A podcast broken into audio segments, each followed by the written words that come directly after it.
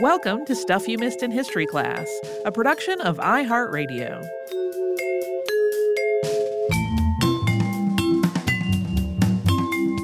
Happy Friday. I'm Tracy V. Wilson. And I'm Holly Fry.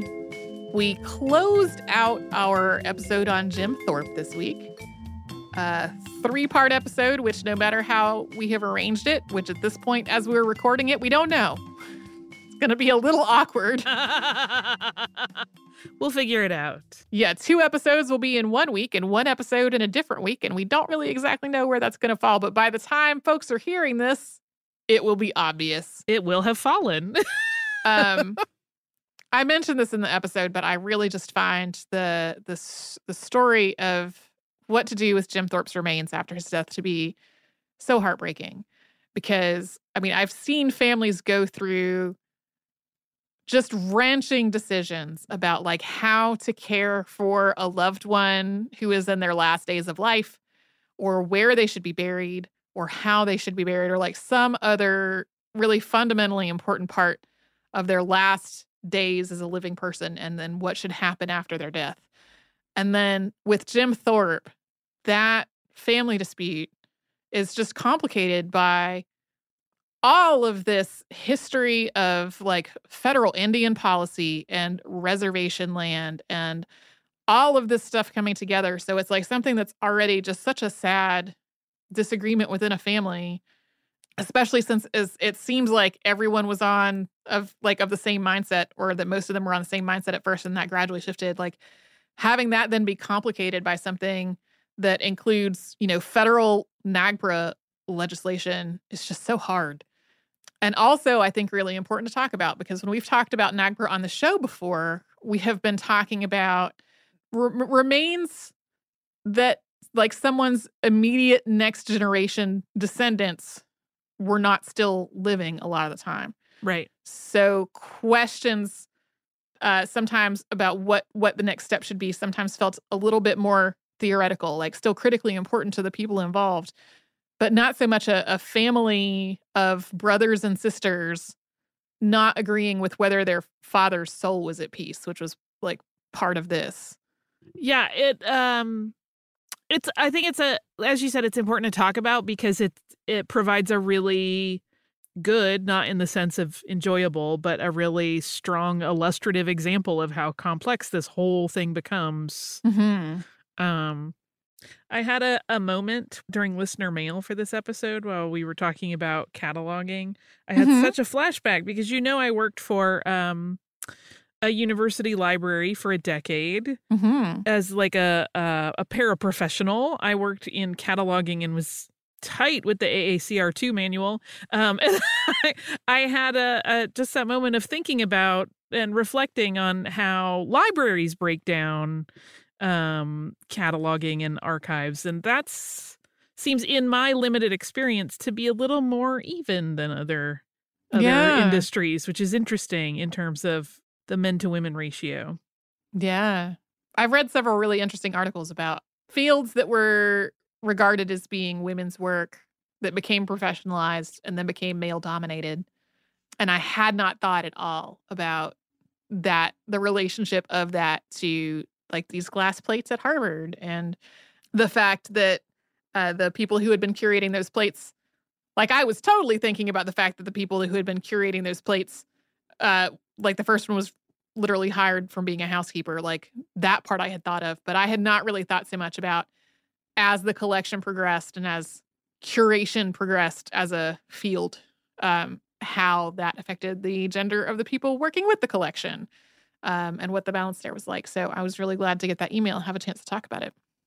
Uh, I also hope that um, people have not found the experience of having a three part podcast to be unpleasant. um, like I said at the beginning, I I was really expecting a two parter when I sat down, and then I had I had a completed draft of the whole thing when I kind of went, oh man, this is this is three. This is three. I uh, remember you pinging me and telling me how long each of your two were, and I was like, oh boy. yeah, it was. I was like, we're getting into hour long episode territory.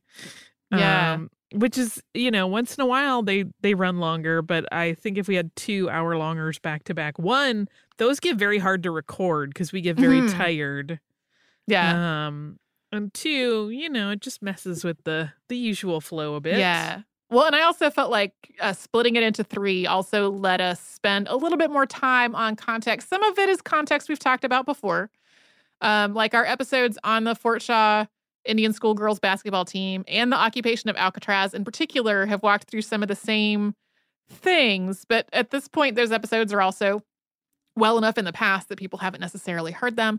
People who aren't already familiar with that history or did not personally live through that history don't necessarily have it all at the top of mind. So um, having it as a three part, I thought gave us three really nice acts about these phases of Jim Thorpe's life, and then also a little bit more time to spend on some of the other contextual pieces. tracy this week we talked about joel poinsett and the Mhm. poinsettia We sure did. the first thing i want to do is ask you and you mentioned it, it to me i can't remember if it was in the show itself how did you pronounce poinsettia growing up Poinsettia. Me too. So did my husband. Yeah, I think a lot of people in the South do that.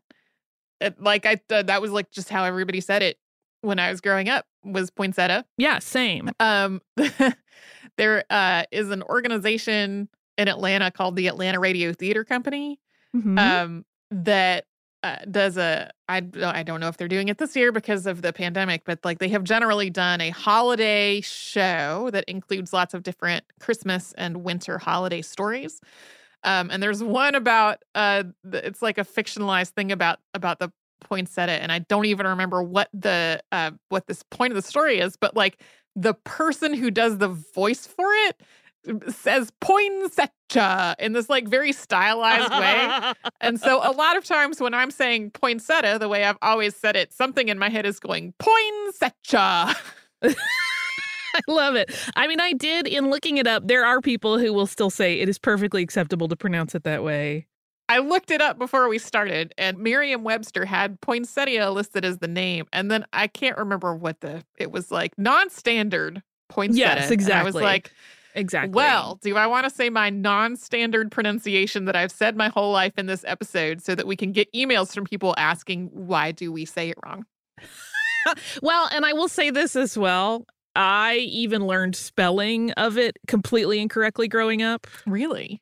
Like I literally have somewhere in a note in a relative's handwriting who I will not out P O I N T S E T T A poinsettia There's a T in a place I didn't expect it. because it doesn't exist. but it's one of those things where it's not a common enough word that like it might necessarily appear on a spelling test for a kid. So if you're only getting it from relatives, I spelled that thing wrong for years before I actually saw it in print somewhere and wait, hold the phone. That's amazing. I love this story. I will say I love poinsettias so much. Um when I got married, we were very poor. and so uh to do our wedding, which was in a movie theater, I went to Home Depot and I bought a hundred poinsettias because they were cheap.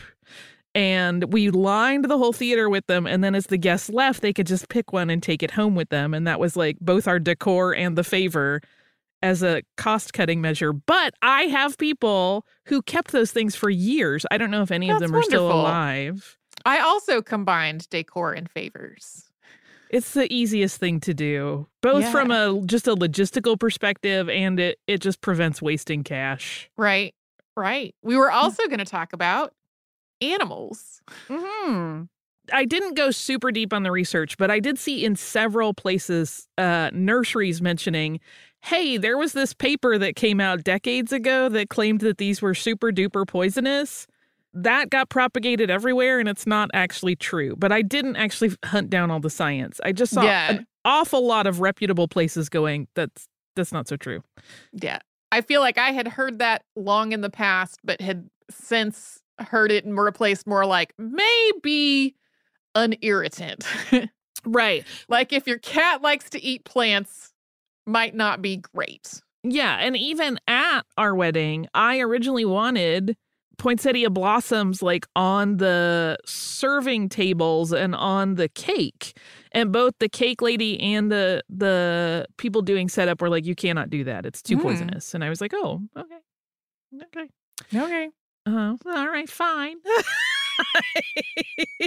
but i still love them this was an eye-opener of an episode for me i had not really looked deeply at joel poinsettia's career like i knew he was a statesman and had brought the poinsettia to the us i did not know that mexico had an entire word of degradation for him Yeah. um, which I was telling a friend of mine who speaks Spanish because uh, she was helping me work through some of these.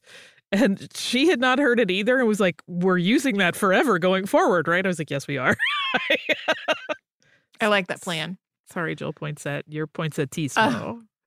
I have been to both Charleston and Greenville, South Carolina, and I, I just, I, it's totally possible that I saw various commemorative markers in that statue, but man, I have no recollection of it whatsoever. Bum, bum, bum. You blocked it out. I knew I had sort of a precognition that it was going to turn out he got on everybody's nerves in Mexico real bad. So, uh, if you would like to write to us about how you pronounce poinsettia or poinsettia, or whether or not you uh, recall seeing any Joel Poinsett markers, you can do that at historypodcast at iheartradio.com. We hope you have a wonderful weekend, and uh, you can always subscribe to the show on the iHeartRadio app, at Apple Podcasts, or anywhere else you listen.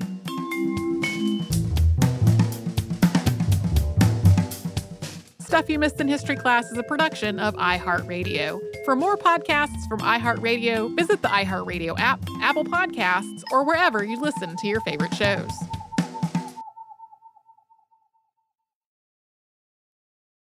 Hey Sarah, I love that spring break vlog you posted on Zigazoo. OMG, you watched it?